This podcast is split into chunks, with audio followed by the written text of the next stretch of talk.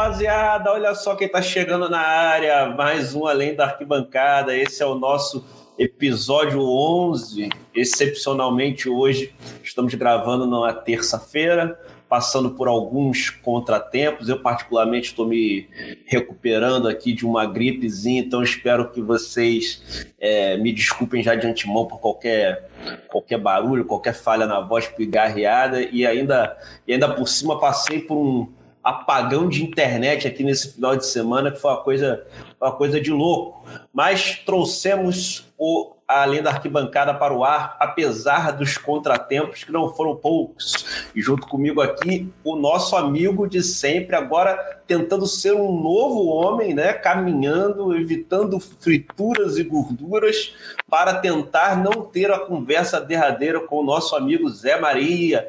Como está você, meu amigo Tunai Melo? Bom, após a, o, o, breve diálogo com, com o Zé Maria no final de semana, né, onde ele me perguntou se eu tenho interesse em conhecer um plano, um pacote para o outro mundo. Né, agora estou aqui mais light, né, tentando manter aí uma, uma dieta, seguindo algumas recomendações médicas que eu já deveria ter seguido desde quando eu nasci. Tentando não trombar e... com um infarto fulminante a qualquer momento. A qualquer... Exatamente. Né? E indo embora, deixando né, os nossos fãs aí, né, deixando a galera que gosta de debater com a gente. É... Mas vamos lá, vamos debater sobre futebol.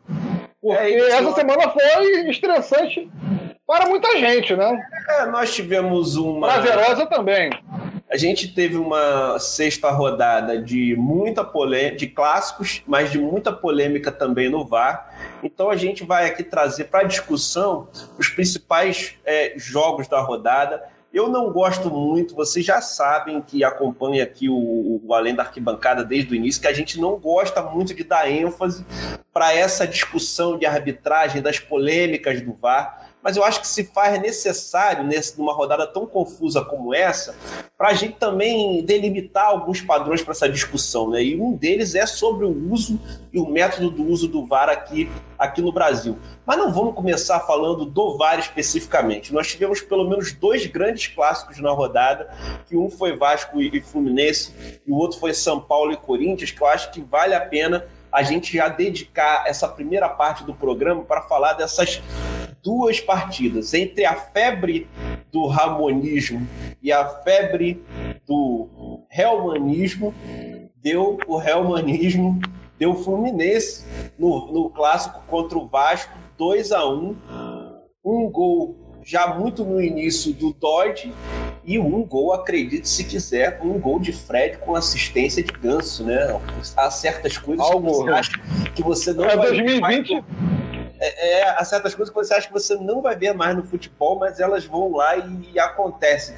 O que, que você tem para falar dessa, dessa partida? Ramonismo, Helmanismo, nós estamos nessa salada de estilos aí de futebol. O que, que você traz para a gente desse jogo aí?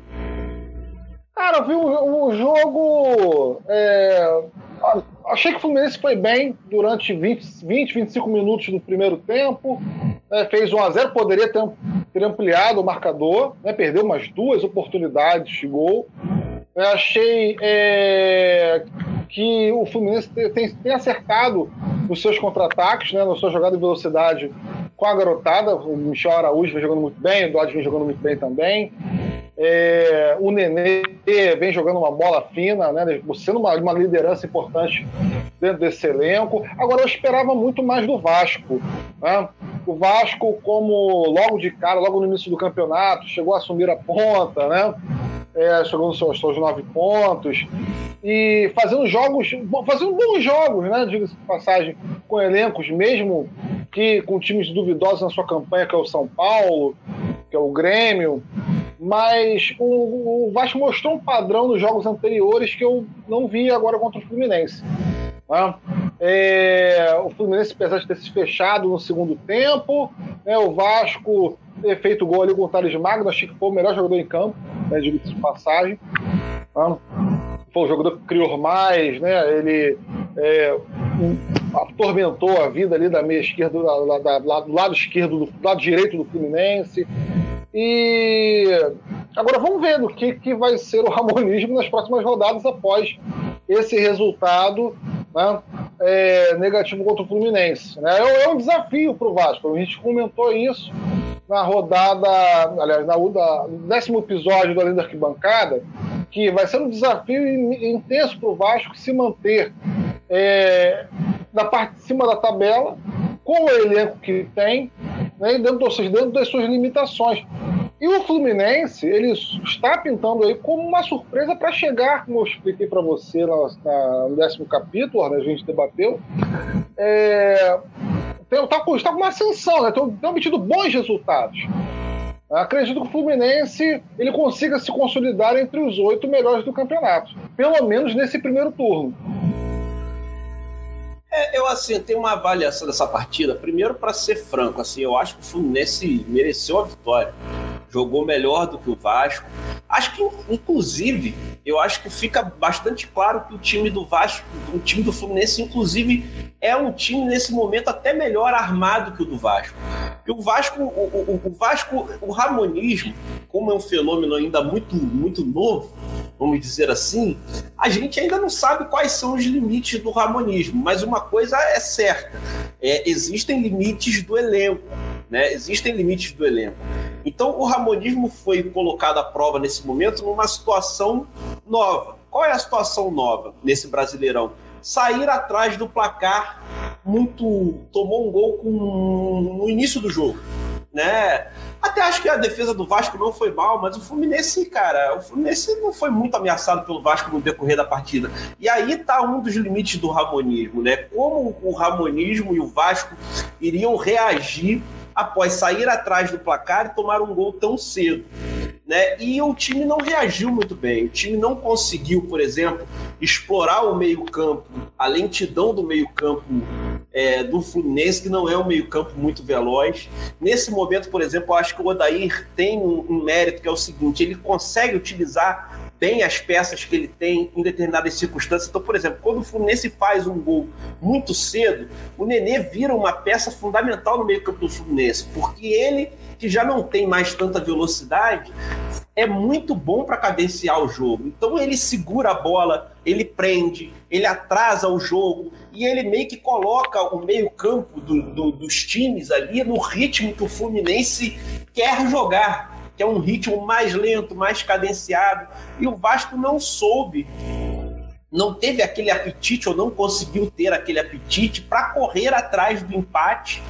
Né, e acabou tomando o segundo gol, numa, no meu ver, numa falha do Fernando Miguel, e acabou fazendo um gol ali numa situação que, assim, é, é, é uma situação meio que de até de, de, um pouco de sorte ali, uma jogada até bem trabalhada ali, mas um chute que foi uma rebatida, que o, o, o Thales chegou no limite que está impedido para empurrar aquela bola para o gol e saiu um gol ali, mas assim, o Vasco não criou muito para é, vencer o jogo. É isso que eu quero dizer. E o Vasco, quando teve a, a, a, a, experiência de sair atrás do placar e ter que buscar o resultado, não reagiu, não reagiu muito bem. Não foi um time muito criativo. E isso já tinha, já era um limite é, que eu já tinha identificado desse time do Vasco. Eu falava aqui pro, pro, pro, pro Tunai, para os amigos aqui que nos acompanham nas últimas rodadas, que eu falava, olha, o Vasco tem cria muito pouco, está sendo muito efetivo nos contra-ataques, mas é um time que cria muito pouco. Quando você tiver uma situação que o Cano perca uma ou duas chances de gol na partida, o Vasco vai começar a não fazer gols, né? E essa é uma situação que se colocou. E o Odaí, é, assim, Fluminense, por exemplo, contratou o Danilo Barcelos agora. Tem certas coisas também que eu não consigo entender, né, cara? Tipo assim, o Danilo Barcelos é o terceiro time. O renegado, né? O renegado. O terceiro time em sequência que, que contrata o Danilo Barcelos, que é um lateral que já passou agora pelo Vasco, passou pelo Botafogo, extremamente limitado. E aí eu fico me perguntando: será que você não consegue arrumar uma solução que seja do meio técnico? Cadê a solução da, da base? Não. Ah, não é possível, cara, sinceramente. A base, não, a, a base do Fluminense, que é uma base é, é, que é bem, muito reconhecida né, pelos bons trabalhos que vem fazendo lá em Xerém, que todo, é elogiado por todos, né? Aqueles que conhecem futebol sabem do trabalho o Fluminense tem a sua base, né? Aí o que, que eu vou Sim, falar? Tem. Eu vou falar do, do Dodge do Fluminense, não é só pelo gol. Ele acertou um chute ali de bastante felicidade, mas a verdade é que para o Fluminense jogar com o Nenê, né, tendo a liberdade que o Nenê tem no meio-campo, cara, os outros homens do meio-campo precisam se desdobrar demais. E o Dodge, tipo assim, nesse jogo o cara foi é, realmente incansável, né? Então, assim, é, o time do Vasco, que não é muito criativo, que já não tinha as suas principais peças do meio-campo jogando ali naquele, né? Tipo assim, você não ter o Andrei é difícil, cara. Você tem dificuldade para sair jogando, é complicado, é um cara que faz falta. Então, assim, é, o Vasco sofreu com isso também e, e, e, e, paciência. O Fluminense acho que jogou melhor, mereceu a vitória. E o Ramonismo, acho que assim. Cara, o que, que acontece? Botou assim, botou os torcedores do Vasco de volta no chão, né? Não é para você pensar que, olha, tá tudo uma maravilha ou tá tudo uma merda, não é isso. O Vasco vem de uma derrota e de um empate. O Vasco tá no G4, tem um jogo a menos. Então, assim, não é pegar tudo essa porra de Ramonismo, né? Mó enganação, é ilusão. Não, cara, o Ramonismo. Agora não tem que virar um mero fetiche. Não, o Ramonismo é um, é, é um método de jogar que fez o time, o elenco do Vasco, que é limitado, ser competitivo algo que não conseguia ser com o Abel, né? Isso é um fato. Então, o, o, trabalho do Ramon ele já tem mérito, ele já tem mérito. Ele pega um, um, um catado de time do Abel que não ganhava dos piores times do Campeonato Carioca, não fazia gols e transforma esse time num time competitivo para jogar o Campeonato Brasileiro. Então temos que ter mais tempo. Agora, assim, achar que o Vasco tem possibilidade de disputar o título, sinceramente, eu acho que é demais. Ainda mais nessas circunstâncias, tipo assim, perdemos o Andrei por dois jogos. Olha só como é que já foi. Né? Você já não tem um, você não, não é igual outros times aí, outros elencos, você já não tem quem colocar no lugar. Você já sente uma falta brutal. O dia que o Cano tiver que, que, que, que descansar uma partida, meu irmão, o que, você vai fazer? Não tem a menor ideia, assim. Então é muito complicado. Nós estamos falando de um elenco é, muito limitado é, é, em qualidade para uma sequência muito brutal de partidas. Muito brutal. Você vai pegar o, o, o, o calendário de, de setembro, os times que vão fazer os jogos da Libertadores jogam nove vezes, os outros vão jogar sete nove jogos em setembro e os outros sete. Então é, é loucura, é loucura, é loucura. Nós vamos, nós vamos, nós vamos, nós vamos ver os times que têm mais profundidade de elenco, é, enfim, é, se sobressaindo em algum momento, porque isso é natural. Né? Aí eu não sei se tem mais alguma coisa. Esse, felizmente, foi um jogo que não teve polêmica é, de VAR. Eu acho que o resultado do Fluminense é justo. A, a, posição do Vasco na tabela e do Fluminense é surpreendente, mas é, é, justa pelo, pelo, pelo, pelo que os times vêm jogando. Pelo desempenho, é. pelo que, pelos resultados, que, pela forma que os, times, que os times jogaram, os resultados que apresentaram nos últimos quatro jogos. Sim, nos últimos cinco jogos. Né? O Fluminense ganhou do líder internacional, o Fluminense fez dois gols no Vasco. Fez dois gols no Vasco, que era uma defesa que estava se mostrando extremamente sólida. É, é, aliás, que vem se mostrando extremamente sólida.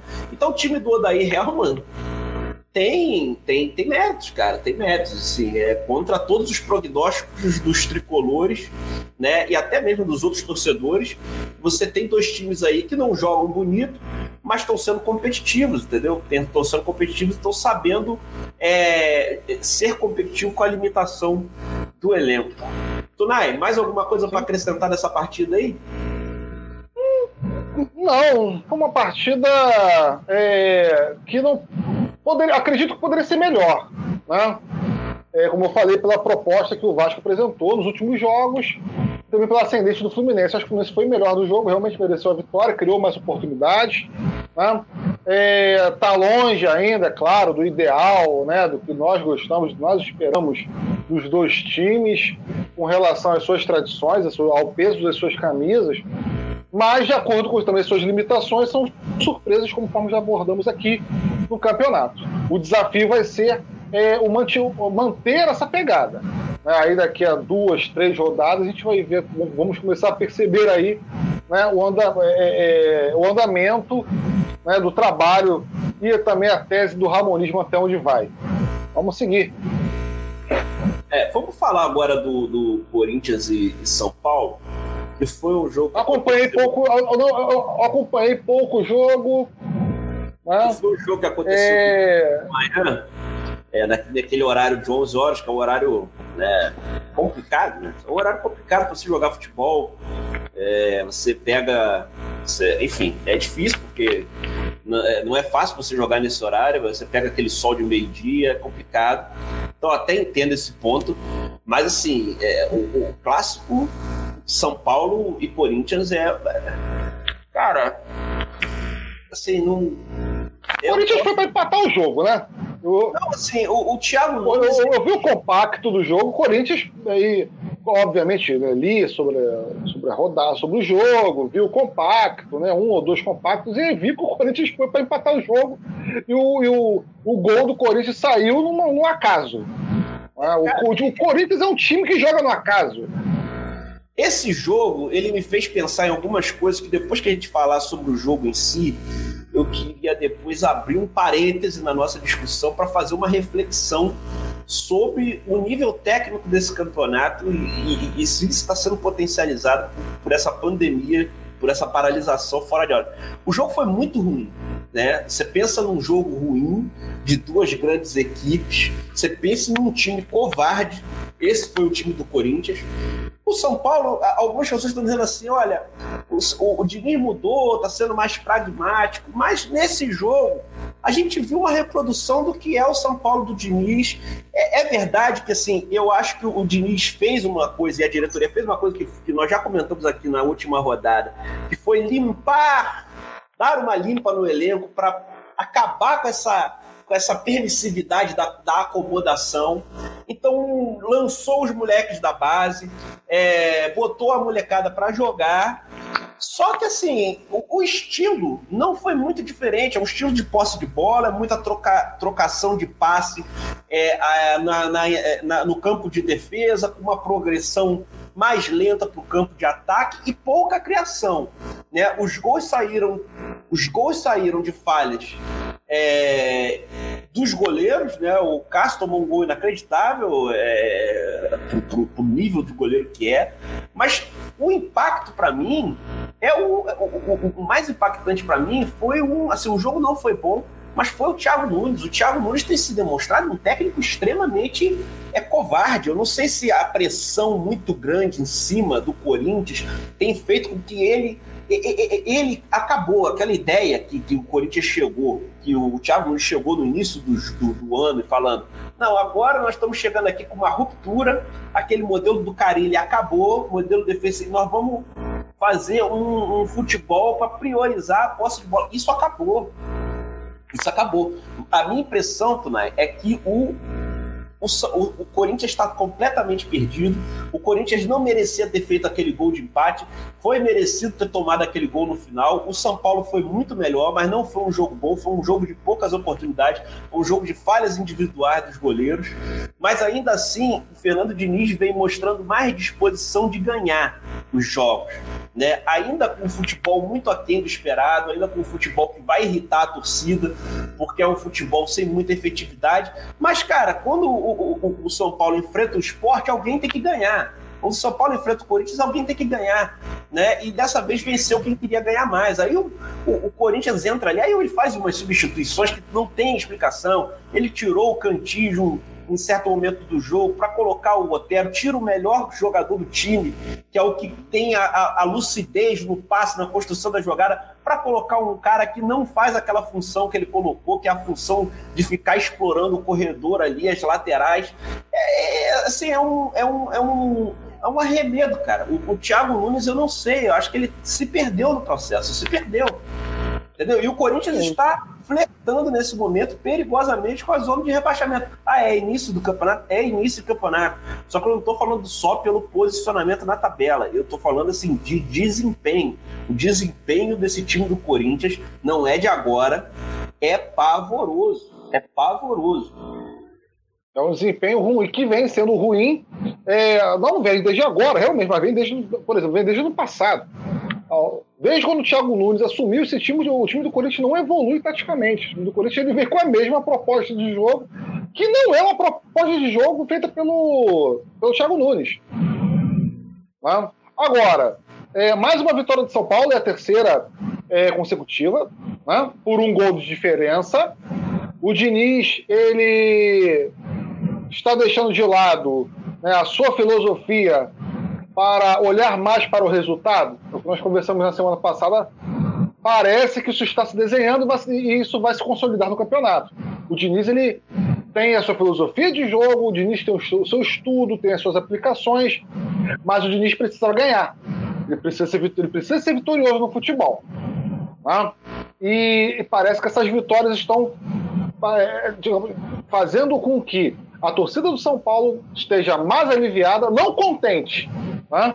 mas mais aliviada pelo time estar reagindo, chegando até mesmo aí à ponta do campeonato, brigar pela ponta do campeonato.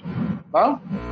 E o Diniz ele está também, digamos que, gerando ali uma zona de conforto que são a cada rodada ganhar os seus três pontos. Agora. Não, pode falar. Agora, até é mais uma pergunta. O campeonato está, está sendo nivelado por baixo. É o campeonato brasileiro é mais nivelado por baixo dos últimos anos. É, essa era uma discussão, Tonai, que eu queria trazer para você antes da gente seguir em frente. Porque assim, nós já tivemos jogos bons desse campeonato. Não é que foi tudo ruim. Não, tivemos jogos Sim. bons. Mas assim, o que tá. Mas só que nesse momento, né? É, nesse momento, nós temos, por exemplo, é, Vasco, Fluminense, ocupando a parte de cima da tabela, São Paulo, em segundo. Né? Você tem times com elencos melhores do que esses que eu citei, como Palmeiras. É, você tem Atlético Paranaense, que jogava um futebol porra bacana, legal de ser visto no ano passado. É, times que não conseguem é, jogar um bom futebol de jeito nenhum. Né? O, que eu tô, o que eu estou querendo dizer aqui é que a ampla maioria dos times da Série A hoje no futebol brasileiro, a ampla maioria dos jogos são jogos muito ruins. Eu estou falando isso, gente, é, incluindo o meu time, incluindo jogos do Flamengo, incluindo jogos. Estou incluindo, sim, eu tô, eu, tô, eu tô falando quase que a totalidade dos jogos. Né? Talvez se eu for aqui puxar de cabeça, talvez pense uns dois ou três jogos que realmente eu gosto de você assistir porque tinha um bom futebol ali. Você acha que isso está potencializado por esse ano completamente louco e fora da curva que a gente está vivendo aqui no Brasil? Ou você acha que é, o nível técnico, é, não sei, de material humano, de, de, organização de time, também caiu em decorrência de um campeonato para o outro. Porque é, é, uma, é um deserto, cara. É um deserto. É um deserto. É impressionante. Bom, acredito que seria é, uma, uma pitada de cada elemento que você acabou de citar. Né? A gente tem um campeonato brasileiro, né, o futebol brasileiro, ele está é, degringolando, ele está se degenerando, a sua forma de jogar, da sua forma de jogar ao longo dos anos. Isso é um ponto que a gente sempre questionou. Né? Time jogando por uma bola, time jogando para ganhar de 1 a 0, né? treinadores aí fazendo, é, do alto escalão fazendo a dança das cadeiras, né? Mano Menezes, Felipão, Luxemburgo, Cuca, entre outros, né? É, você tem talentos individuais que estão surgindo, Acabamos de citar um hoje, que é o Thales Magno, né? Foi, poderia ter sido a revelação do Campeonato Brasileiro no passado, se não se machucasse, se não se lesionasse. Você tem bons jogadores, você tem bons jogadores. Né? Thales Magno eu falei porque veio aqui na minha cabeça, mas você tem outros bons nomes é, em, em, em, quase todos os times. Mas você não tem padrão tático, você não tem estudo, você não tem é, o futebol se desenvolvendo né? É, é, enquanto. Você queria falar do, do Tati Case aqui, né? Mas aplica, da, da, da, de novos métodos de trabalho. Né? E aí você tem, por exemplo, um Flamengo que aplicou em três de quatro meses uma metodologia de trabalho com um treinador europeu e conseguiu né, é, dar um tapa na cara de muitos que estão aqui, né, na mesmice, né, é, na dança das cadeiras, né, vivendo, jogando currículo na cara da imprensa. Agora, Esse ano, ano de 2020, a partir de março, a partir da pandemia, você, além da questão da forma da. da além da, da questão da, da tática, da, da variedade de, da, da variedade, da variação tática, da falta também do material humano com, com, com o que eu digo com relação a técnicos, a técnicos, né? A, vocês, a falta de padrão, a falta de formação desses treinadores, a gente tem a questão né, dos jogos. É, com elencos aí mal preparados fisicamente, Flamengo é um exemplo disso.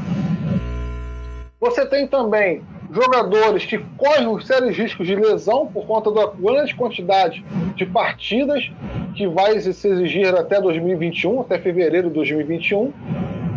Você tem também a questão do estádio vazio, né, sem público. Isso, a torcida faz parte do espetáculo. Isso dá também um equilíbrio no jogo. Né? Se, você, se você pega, por exemplo, um Bragantino para jogar no Flamengo no Maracanã, um estádio vazio, ele vai provavelmente se comportar de uma maneira mais tranquila, né, mais confortável do que jogar com o Flamengo com 60, 70 mil no Maracanã. Né? O Vasco é um time que joga com a torcida, que é, costuma dar calor no seu adversário com o seu torcedor. Você pega, por exemplo, um internacional, né? internacional pode ser, pode ser time de tabela, mas vai jogar com mais comodidade de São Januário. Então isso faz com que né, se equilibre mais por baixo. É um campeonato que está nivelado por baixo. Você é, disse aí sobre. O elemento da, da torcida também não tem aquela pressão do, do, do, torcedor, que sempre foi uma pressão saudável, porque o torcedor não gosta desse tipo de jogo. O torcedor ele não vai no Sim. estádio, ele não compra o ingresso no Maracanã, ele não compra o ingresso para ver o Corinthians, ele não compra o ingresso para entrar no Morumbi, para ver o time fazer um gol, sabe, tomar uma pressão. A torcida não aceita isso da maioria dos clubes.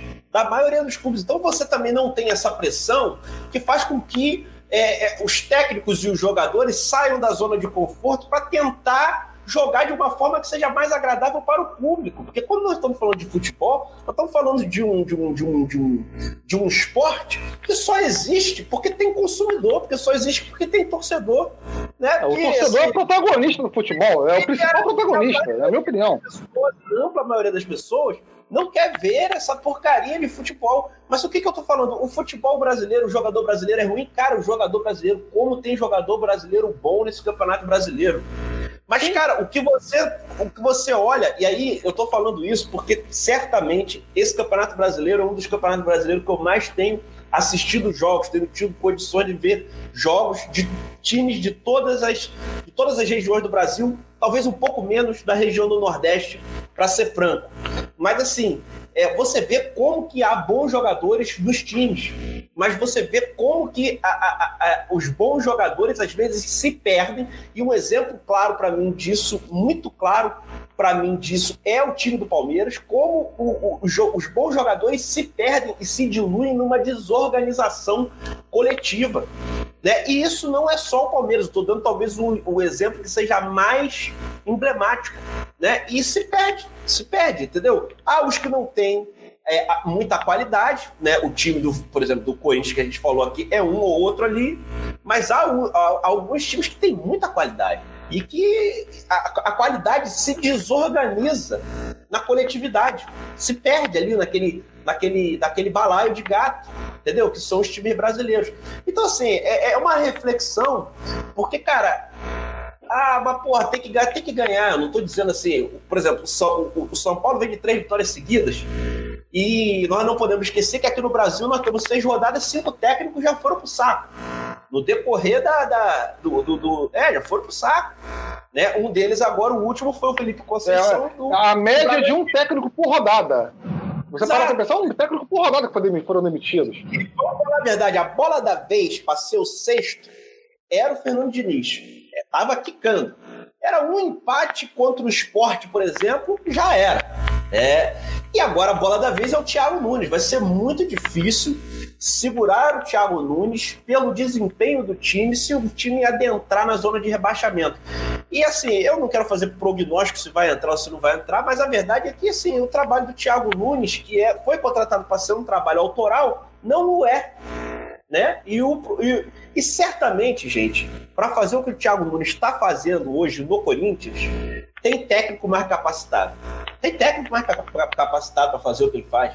Né? Certamente o Mano Menezes, certamente o próprio Carilli, gente que está que, que, tá acostumado a jogar dessa forma.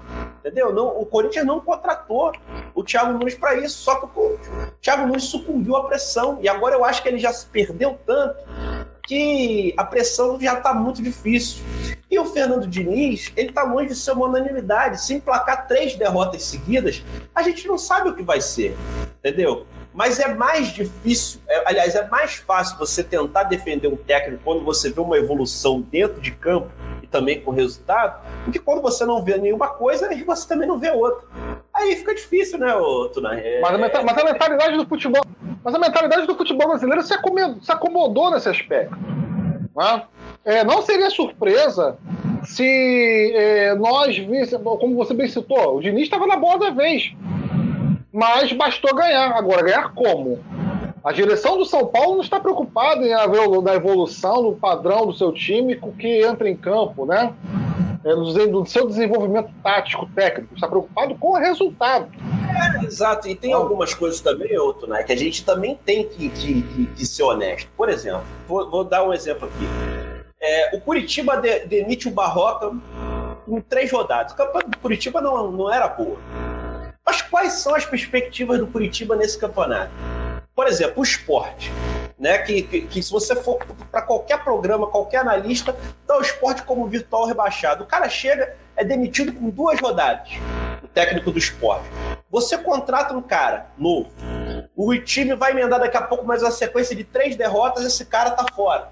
Então, assim, é, é, é, preciso ser realista, né? É preciso ser realista. É preciso você adaptar uma política de você manter um treinador ou não, de acordo com as perspectivas que você tem no, no Campeonato Brasileiro, cara. Entendeu? Porque senão daqui a pouco, é, é, é por exemplo, um time que está lá em cima, como o Vasco hoje, amanhã emplaca uma sequência ruim de resultados e o time cai para décimo segundo, daqui a pouco estão pedindo a cabeça do treinador. Mas aí eu pergunto, qual é a perspectiva realista para um time como o Vasco, para um time como o Fluminense? Entendeu? Então, assim, é preciso avaliar se o trabalho funciona dentro de campo, mas se também as perspectivas que você traça, eu acho que tem que ser perspectivas realistas, são, são plausíveis de serem alcançadas ou não. Entendeu? Porque você hoje com o time do esporte, você pensar em almejar é, qualquer coisa para além de se salvar do rebaixamento, é, é piada, cara. O time do esporte é piada, entendeu? Aí você não pode medir se essa perspectiva tem condição de ser alcançada depois de duas rodadas. O cara vai duas rodadas mal, você já tá mandando embora. Aí eu já acho que a do RB Bragantino é outra. A do RB Bragantino, por exemplo, do Felipe Conceição, que caiu na sexta rodada, aí eu já acho que é outra, porque a perspectiva do RB Bragantino não era meramente se manter na primeira divisão. E os investimentos do RB Bragantino não são compatíveis com a campanha que o RB Bragantino está fazendo, né, que é uma campanha muito ruim, já foi ruim no estadual, então já tem uma contextualização do trabalho do cara que não é boa, entendeu? E, e a perspectiva é ruim. Mas também a direção tem, tem culpa. Porque a direção estava indo no início do ano atrás do Carlos Carvalhal, que é um, é um treinador que tem uma perspectiva completamente diferente da do Felipe Conceição, que no final das contas eles contrataram. Então, porra, também não tem lógica, né? É, é, os caras pensam, porra, eu quero um, um, um, treinador que tenha posse de bola, que marque pressão, que joga no campo do adversário, pensaram no, no, Carlos Carvalhal. Aí depois eles trazem um treinador que é o oposto, que tem uma visão de jogo completamente diferente. Então, você assim, também não. não é, a, a, diretoria é culpada, cara. Só que a, a corda sempre arrebenta no treinador, né? É, você não troca uma diretoria inteira, né? Então você corta o, o, a cabeça do processo que é ali o treinador, pelo menos o, o que é mais aparente. Então, assim, é, eu acho que a gente ainda vai ver por longas rodadas um baixíssimo nível técnico imperando aí no Campeonato Brasileiro. Sim, sim, sim. E o, campeonato ele vai ter muita oscilação na parte de cima da tabela. Né? Você, o Palmeiras é um time que vai oscilar, né, mesmo apresentando esse, esse, futebol medonho que está, mesmo o trabalho do Vanderlei sendo contestado.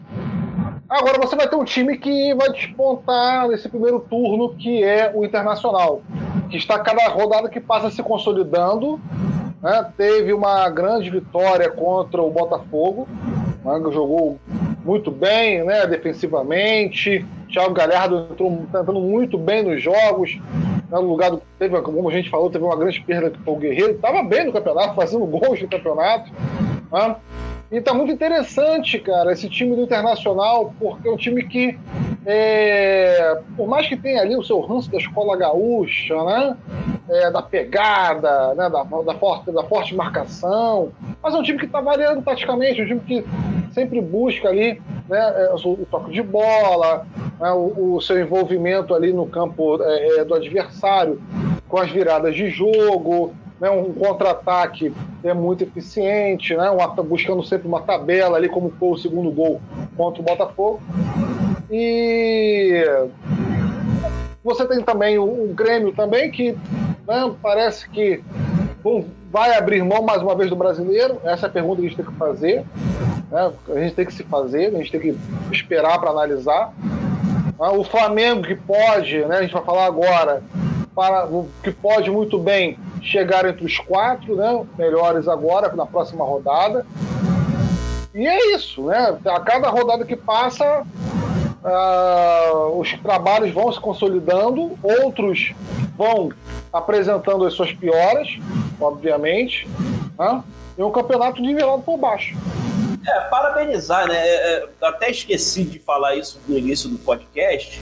A parabenizar tanto ao Grêmio quanto o Atlético Mineiro, que ganharam seus títulos aí, né? É, estaduais, não jogaram pelo brasileiro nesse final de semana, porque tiveram a derradeira partida é, da final dos seus respectivos estaduais.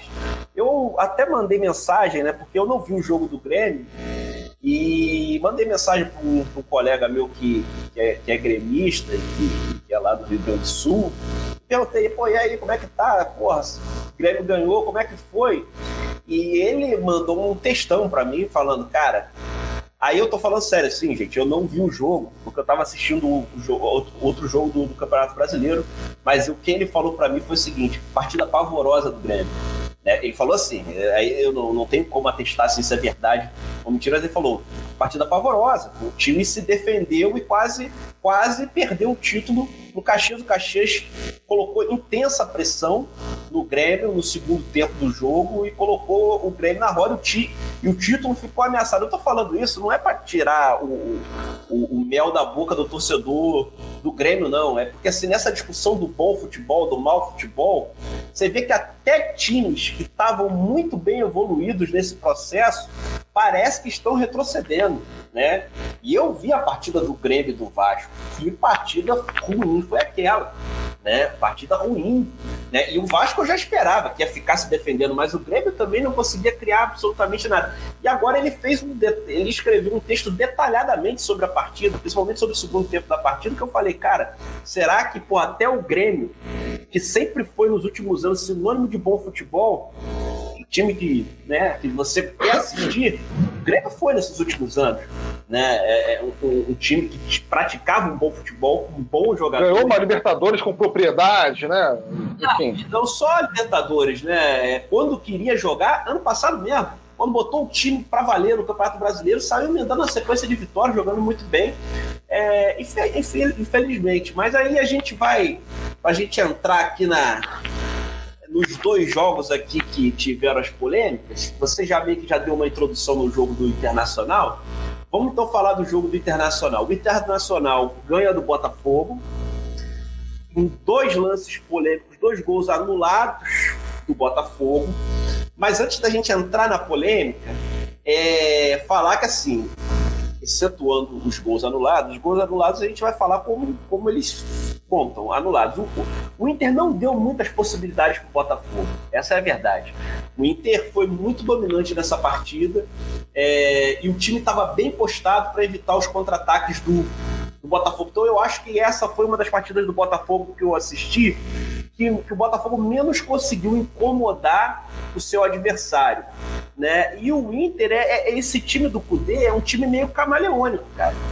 Entendeu? Você vai assistindo e você vai vendo. É um time que é, exerce pressão quando encontra um adversário que ele pode, ele sabe que vai conseguir fazer isso efetivamente.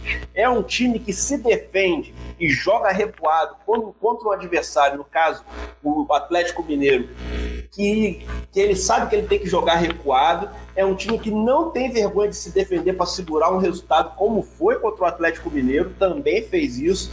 É um time que não teve vergonha de buscar o terceiro gol contra o Botafogo quando sentiu que dava para buscar. Em certa medida, tentou ali até os 15, 20 primeiros minutos do segundo tempo, ainda jogou alguma coisinha para tentar ampliar o placar, mas depois também, depois também chutou o balde, né? E aí ficou meio que se defendendo e o Botafogo tentando ali. Sobre os lances polêmicos, lances polêmicos, eu acho assim, o primeiro gol do Botafogo, acho que não tem muito o que você é, questionar, assim, é, é um impedimento milimétrico, é um impedimento de VAR, mas esse é o futebol com VAR. É isso aí.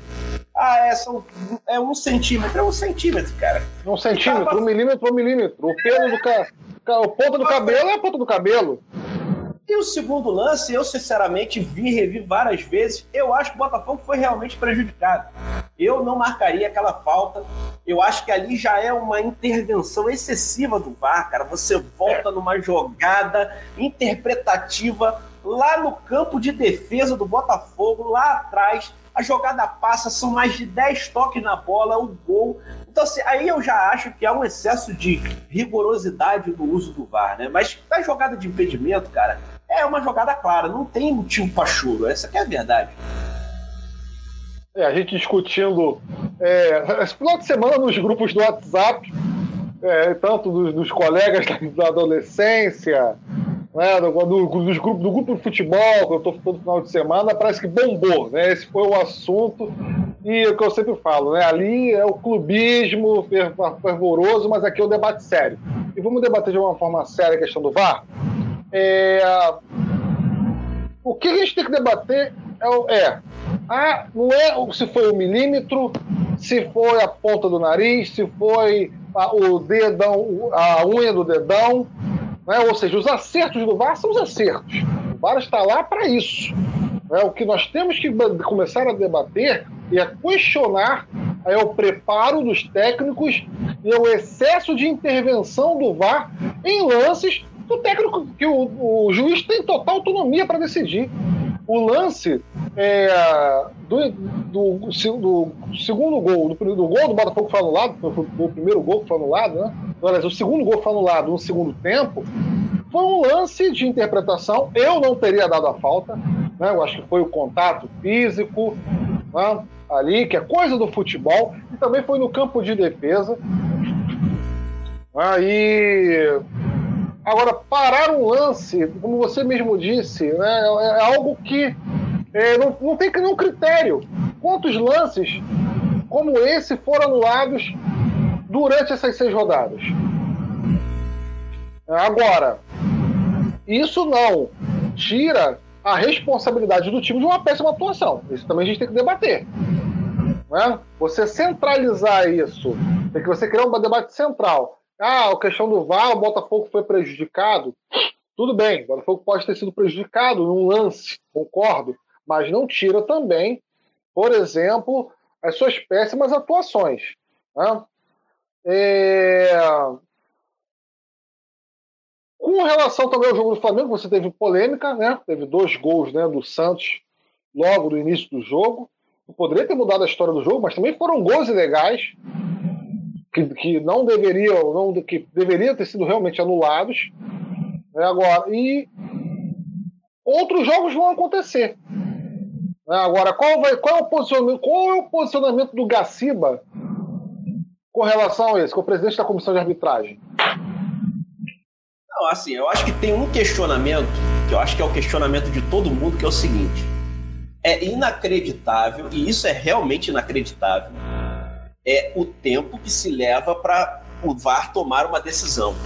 Né? Isso já foi minutos, ruim. É. Não, isso já foi ruim é, no jogo do Botafogo. Isso foi isso chegou ao limite no jogo do Flamengo. No jogo do Flamengo isso ficou muito evidente, porque foram dois lances sequenciais, então o jogo ficou quase 10 minutos parado na sequência. Então, assim, realmente, cara, não tem condições de você é, é, é, é assistir um jogo, você jogar de maneira tranquila uma partida em que o VAR leva 5, 6 minutos para tomar uma decisão. Né? Isso é, é, é, um fato. Né? Agora, o que eu acho que a gente tem que, em certa medida, eu não concordo, é a narrativa de perseguição que se tenta construir ao redor de contra time A contra time B. No caso do Botafogo, assim, eu acho que o Botafogo foi prejudicado. Mas o VAR não erra só contra o Botafogo. Isso precisa ser dito nessa rodada mesmo. O Jô deu um soco nas costas do zagueiro do São Paulo, deu um soco e o VAR sequer parou para analisar. Assim, a partida parou. Né? Eu estava assistindo o jogo. Todo o time do São Paulo foi em cima pedindo para o árbitro não entrar, chamar o VAR para ver, porque o, o, o, jogo deu um soco. Não é que foi um empurrão, não. Ele pegou e socou as costas do, do, do, do, do atacante, do defensor do São Paulo, que se fosse revisado, seria lance para expulsão na certa. O VAR nem foi, nem foi checar. Então, assim, o que, que a gente precisa tentar entender é o protocolo, é quando esse, esse VAR entra em ação, quando ele não entra. Entendeu? Agora, o Botafogo foi prejudicado. Isso aí no segundo lance, eu tenho essa interpretação. Mas eu também não quero usar isso como verdade absoluta. Sabe por quê? Porque é um lance interpretativo, cara. É um lance interpretativo. Sim. Tanto é que o, o juiz foi chamado ali para analisar. Ó, tem um braço, tem um braço. Tu acha que esse braço aqui foi diferente, é, é, é suficiente para uma falta? O que, que eu falei com alguns amigos que são botafoguenses? Eu falei, se eu fosse o árbitro, eu não teria dado falta. Não acho que foi. Mas, cara, isso divide opinião. Teve gente que falou, ah, eu tô nessas circunstâncias, eu vendo aqui o lance de novo, eu daria falta. Então, isso é um lance interpretativo.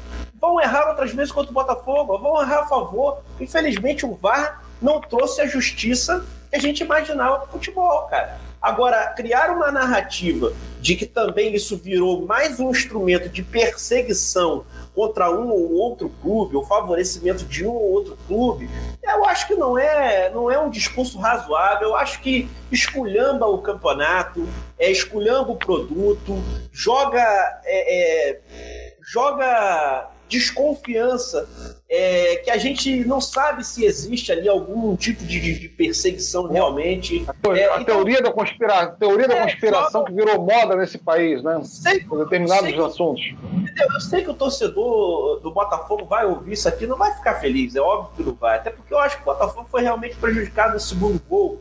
Mas o problema é o seguinte: não se pode desvirtuar todo o contexto do, do, da história, entendeu? Vasco, por exemplo, jogou pior contra o Fluminense. É, e, cara, não dá para você criar uma situação de arbitragem ali para justificar o que o time jogou. O time jogou mal. E o Botafogo contra o, contra o Internacional, claro, você faz um gol ali, a cara da partida muda. Mas a verdade é que o gol foi anulado, entendeu? E ele não foi absurdamente anulado. Eu não anularia, mas ele não foi. É como os lances do jogo do Flamengo. Você tem dois lances que o cara está impedido. O impedimento é milímetro, o impedimento é milímetro. O primeiro gol, o cara está impedido, não tem questionamento. Na regra, o gol tem que ser anulado. No segundo, existe uma margem para interpretação. Olha, esse malandro pulando aqui, está impedido. A questão vira o seguinte: esse malandro aqui com esse braço aberto pulando aqui, atrapalha, participa da jogada, atrapalha o goleiro, atrapalha ou não atrapalha. E tem juiz, e, e isso aí na, na, na, mídia esportiva foi quase como uma unanimidade, embora eu não concorde, é quase uma unanimidade.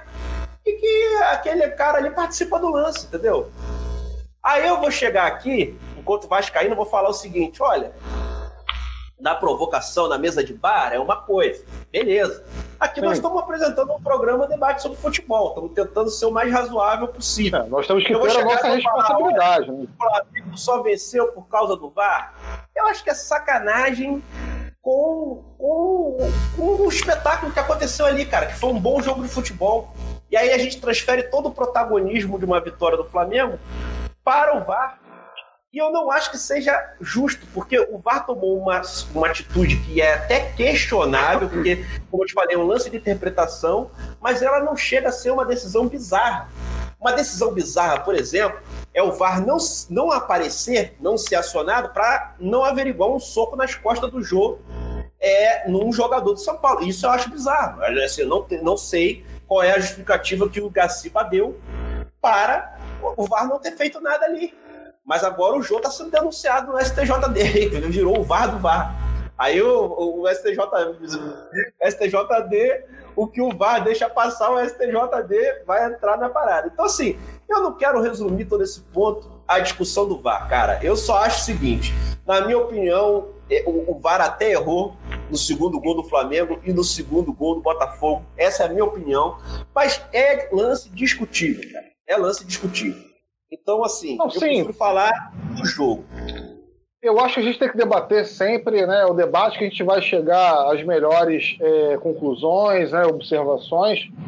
É, eu também não gosto desse discurso de que o VAR ele está gourmetizando o futebol, o VAR está fazendo. O VAR, o VAR, o VAR, o VAR, o VAR, o VAR. Chato ele tá ficando por causa do VAR, mas assim, não, Sim, não sei se é por causa do VAR, é por causa do uso não do Não é por causa do VAR, o VAR tá aí, a tecnologia tá aí, o, a, o futebol ele se modernizou ao longo dos anos porque a, a, a gente, a, gente se desenvolve, cara. A tecnologia, obviamente, que vai acompanhar o processo né, do, do desenvolvimento do esporte. Agora, é, o modelo, né, como ele é implementado, que a gente tem que discutir, como eu falei aqui. Essa demora de 10 minutos, né, para uma análise óbvia, né, é, a falta de autonomia também dos árbitros para uma decisão com relação à interpretação. Agora, é óbvio que é um avanço também na questão da, da, da, da marcação do, do, dos impedimentos.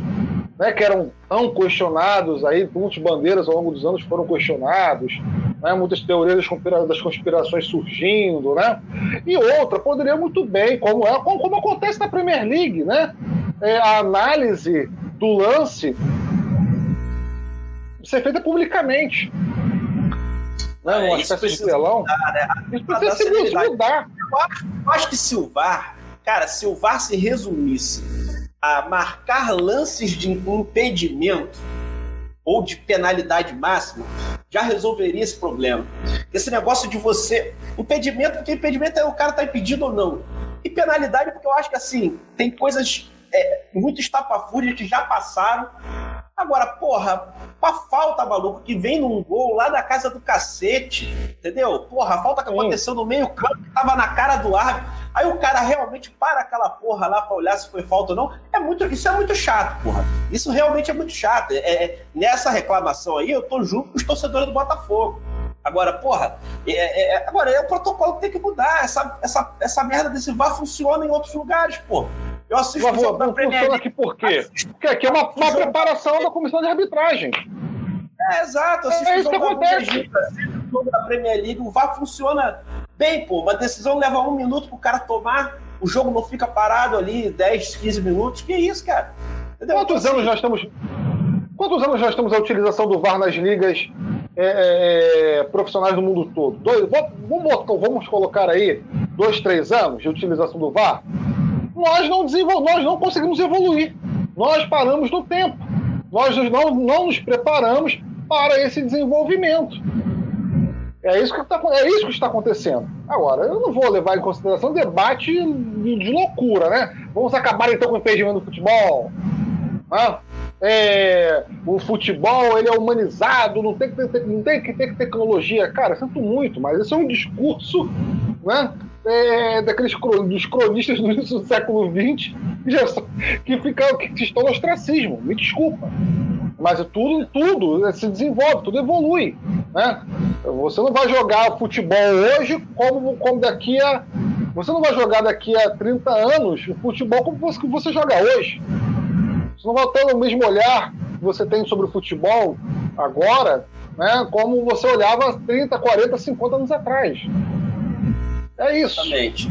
Exatamente. Agora vamos falar um pouquinho desse jogo, do Santos, do jogo, do jogo em si. Santos e Flamengo. É, o Flamengo conseguiu uma vitória é, importante, né? Uma vitória na Vila Belmiro, porque é um local que, é, por mais que não se tenha torcida, é um local difícil de você ir lá e arrancar uma vitória. É, é, o que, que, você achou desse jogo aí? O, o time do Flamengo é, veio com algumas mudanças, veio no 4-3-3 para jogar contra o, o Santos. O, o, Santos fez um jogo aberto com o Flamengo, procurou realmente tentar a. Isso fez com que o, o VAR tentou estragar, mas isso fez com que o jogo fosse, na minha avaliação, o melhor jogo da rodada para você assistir. Você via um, um, um jogo que teve poucos gols, mas muitas chances de gols criadas, né? Dos dois lados, diga-se de passagem.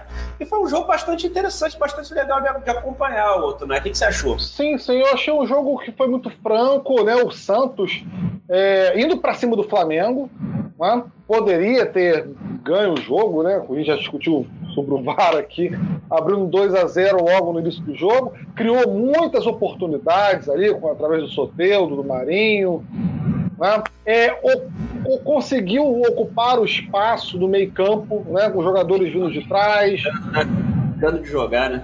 Tá demais ele.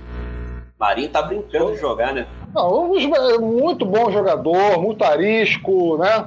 É, chuta muito bem, é, tem uma perna esquerda muito perigosa e, e joga por, todos os lados do campo, né? Um jogador que, é que nós comentamos aqui, temos excelentes jogadores do futebol brasileiro. Se nós pararmos para analisar friamente, né, uma, dá para a gente colocar aqui, uma, fazer uma seleção prévia né, para a gente jogar, para que a seleção brasileira se fortaleça com jogadores daqui. Né? E falta padrão, falta é, variação tática, falta estudo, falta aplicação.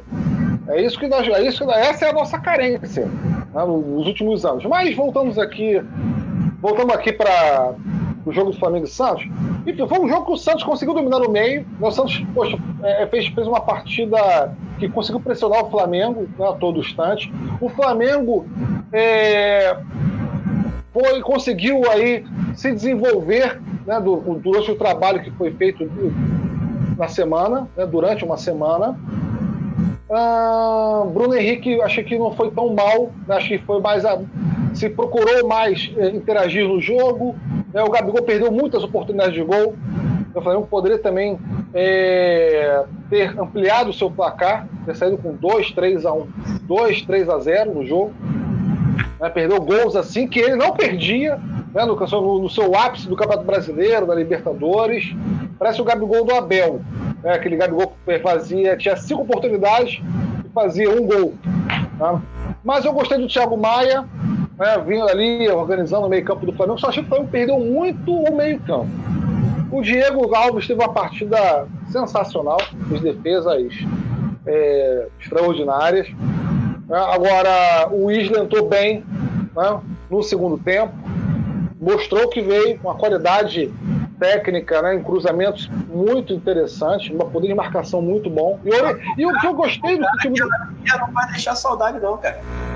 Não, e o que eu gostei do time do Flamengo, a mudança, eu achei o time do Flamengo mais vivo. Eu achei o time do Flamengo mais comunicativo em campo. Né? É, mais. Não com a intensidade do Jorge Jesus, aquela discussão né, que a gente já cansou de ter aqui, né, do ano passado. Mas é, o, é um outro Flamengo. Vamos falar a verdade, eu... isso também é. Vou falar pra você uma parada, tu não é só desculpa te interromper pra falar um, um negocinho aqui, só pra dar uma alfinetada na, na Flá TT aí, que é meio babaquice essa porra, né, cara? O técnico, se você quer um técnico pra esbravejar, pra ficar gritando na beira do campo. Contrata o Celso Rotti, contrata o João Santana. Vem, cara. Eu vou ficar lá na beira do campo gritando. O Abel gritava muito em campo. É, o João é, Santana é. gritava muito em campo. Saudade do cara, porque o maluco gritava com o jogador quando o time tava ganhando de 3 a 0 Olha, cara, é, é, é, um tapa na cara da minha inteligência. É um tapa, na, é um tapa na cara da minha inteligência, né? Ah, porque o Jorge Jesus ele gritava em campo, o Domingo ele é mais quietinho. Você faz o seguinte, então você vai torcer pro time do Celso Rotti, você vai torcer pro time do Lula Pereira, você vai torcer pro time do João Santana. João Santana gritava tanto em campo que tomou uma porrada de 3 a 0 do América do México aqui. E aí? Ah, Exato. Ah, o, o, o, Abel, o Abel Braga gritava tanto em campo que o Flamengo só não foi eliminado da Libertadores na primeira fase por incompetência dos times adversários. Ah, o Flamengo fingiu para ser. Enfim. Você achar que o time, que o seu time jogava naquela intensidade, com 70 mil pessoas no Maracanã, porque o Jorge Jesus era performático na beira do gramado. Isso, isso é ridículo, cara. É, é, é a, a, a, essa concepção é, é, é muita. Eu entendo, e eu entendo, assim, a viuvez do trabalho do Jorge Jesus, que é um trabalho muito bom. Mas, cara. Sim, vai ser sempre lembrado. Mas tem que botar, colocar na cabeça Se você não, não, não entender que esse ciclo se encerrou e que você precisa, é, quanto antes, fazer o um novo ciclo render e começar a dar frutos, é melhor para o Flamengo.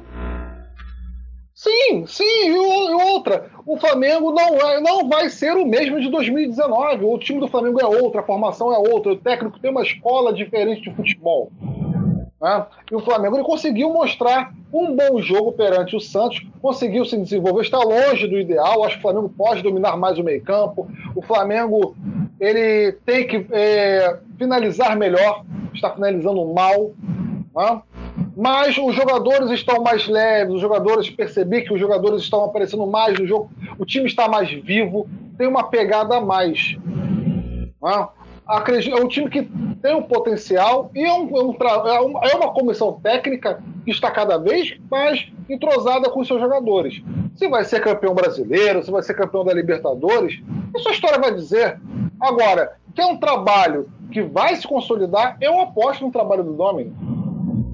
E eh, nós temos que, temos que superar diversas algumas análises que, sinceramente, ah, como você. Gente, por favor, né? Ah, o, o JJ brigava em campo, estravejava em campo. Pô, o JJ chegava às 7 da manhã no Ninho do Urubu e saía às 8 horas da noite todos os dias. Né? Tinha uma equipe técnica que era coesa, que era fechada, que nenhuma informação saía do centro de treinamento. Tanto não saía, uma escola... tanto não saía que existe, por conta disso mesmo, uma impossibilidade de se manter o método de trabalho de Jorge Jesus e a forma de jogar da equipe, porque ele levou tudo com ele. Não tem um auxiliar do Flamengo que ficou lá para contar a história que sabe o que o Jorge Jesus fazia dos treinos. Os caras não sabem. Então, essa ideia de que o cara vai chegar e o cara tem que, é obrigado a manter a mesma escalação é, do, do, do, do, Jorge Jesus, porque aquilo ali dava certo, isso está errado. É, o cara pode. Agora, é claro, se der errado, a galera vai cornetar, beleza, cara. Se der errado, se o cara fizer merda, por exemplo, escalou Vitinho, Vitinho mal pra cacete, Vitinho não voltou.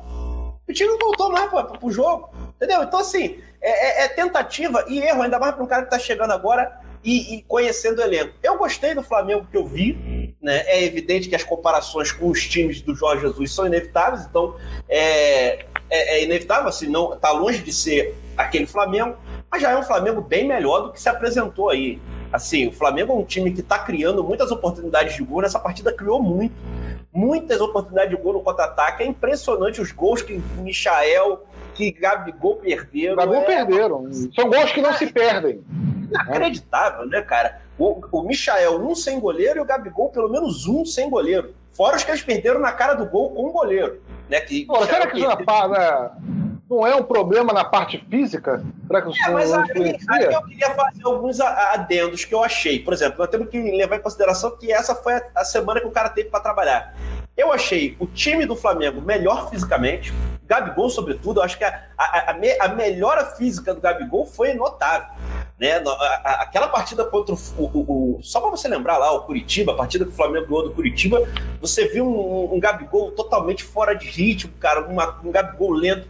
Esse ele já tinha explosão, tinha velocidade, é, chutou com força em, em, nos determinados lances. É claro que tecnicamente não foi muito, não foi muito feliz, mas eu já vi um, um, um time fisicamente melhor e vi um time tecnicamente melhor também. O que eu quero dizer tecnicamente? Cara, tava muito difícil ver jogo do Flamengo porque você tem um meio-campo de extrema qualidade como é o do Flamengo que estava errando passes de dois metros, cara. É, era impressionante.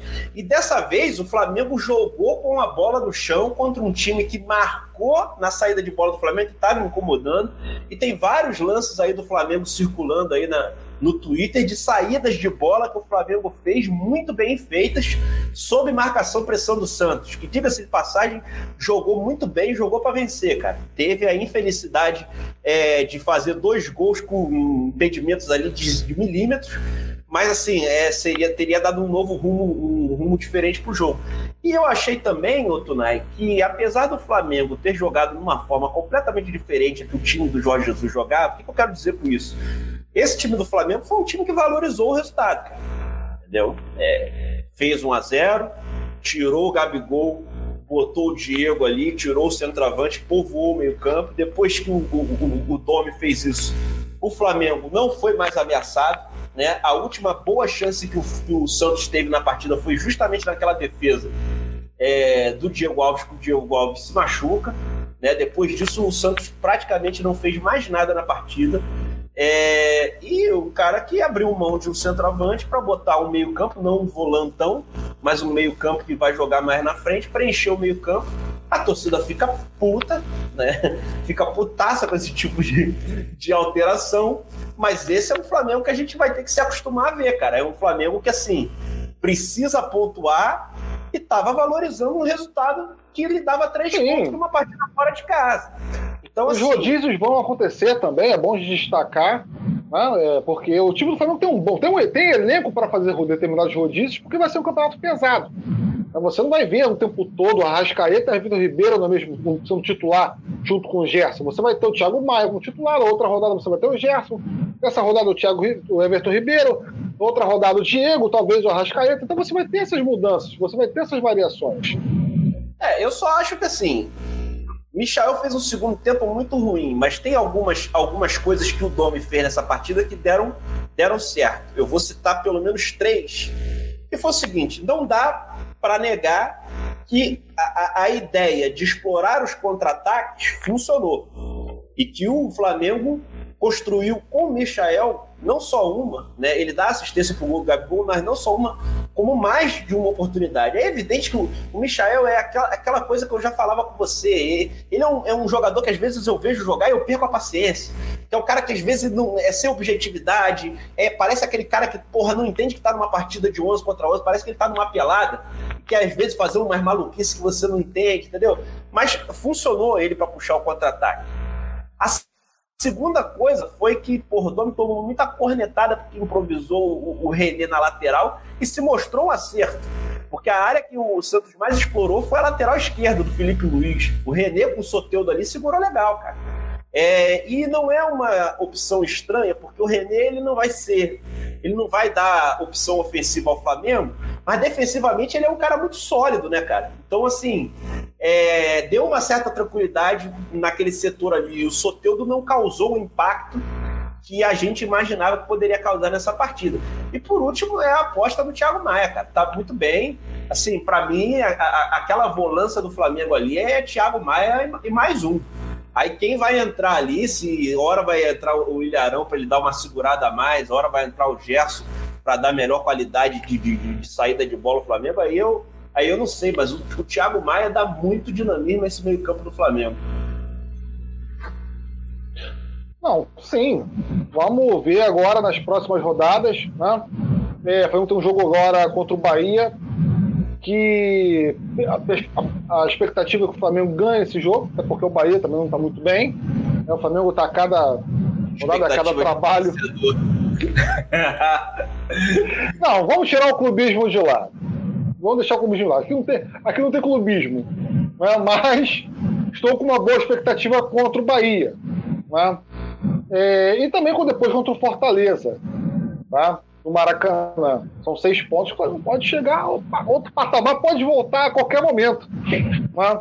Mas o trabalho do Domini, falando sério agora, tem a sua boa expectativa, perspectiva, um trabalho que está sendo. É, já, já foi reconhecido que esse time precisa de um preparo físico para manter aí é, o seu padrão de jogo para se conseguir para conseguir se desenvolver dentro de campo. Né?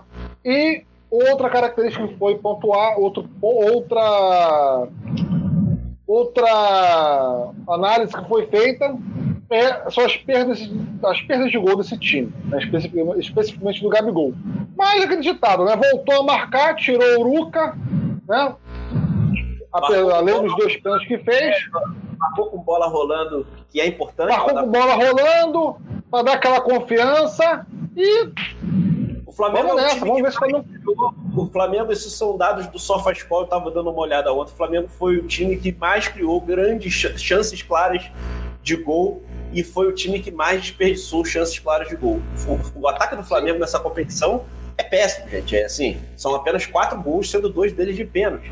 É, é, é impressionante, mas é um time que já criou 19, 19 grandes chances de gol. E o SofaScore, quando ele fala 19 grandes chances de gol, ele fala assim, chances realmente claras né, de gol. É, então, assim, é um aspecto que o Tommy vai ter que corrigir, porque é aquilo que eu tô falando. Se ficar nisso aí, uma hora você vai começar a perder jogo. Entendeu?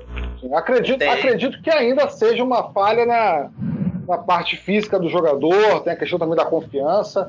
E que foi uma vitória importante para o Flamengo. Né? O Flamengo, independente se jogou mal ou bem, houve uma vitória que tinha que acontecer para que o Dominic pudesse né, se estabelecer, ter a sua tranquilidade durante seus dois, três dias de treinamento. E o que, vamos discutir? Vamos nos despedir? É isso. O que, que nós vamos fazer a partir de agora? Estamos chegando aqui a uma hora e dez aqui. Agradecer aí ao pessoal que está acompanhando até essa hora e acompanhou a décima primeira, é, o décimo primeiro programa do Além da Arquibancada, né? Pedir mais uma vez aquela forcinha nas nossas redes sociais, Instagram, Facebook, é, o nosso canal no YouTube está crescendo e, pô, muito importante que você que assiste aqui pelo Facebook também dê a sua curtida lá, a sua inscrição no YouTube e mandar um abração. E semana que vem nós estamos de volta com mais um Além da Arquibancada. Fala aí, Tonef, dá a sua despedida para a galera aí para a gente fechar mais essa edição. Um abraço para a galera que está que acompanhando a gente, se inscreveu no canal, que compartilha o nosso conteúdo, que gosta de debater futebol de gente como a gente. Valeu, Ornelas, um abraço para todos, beijo grande. Falou, pessoal, até semana que vem, tamo junto.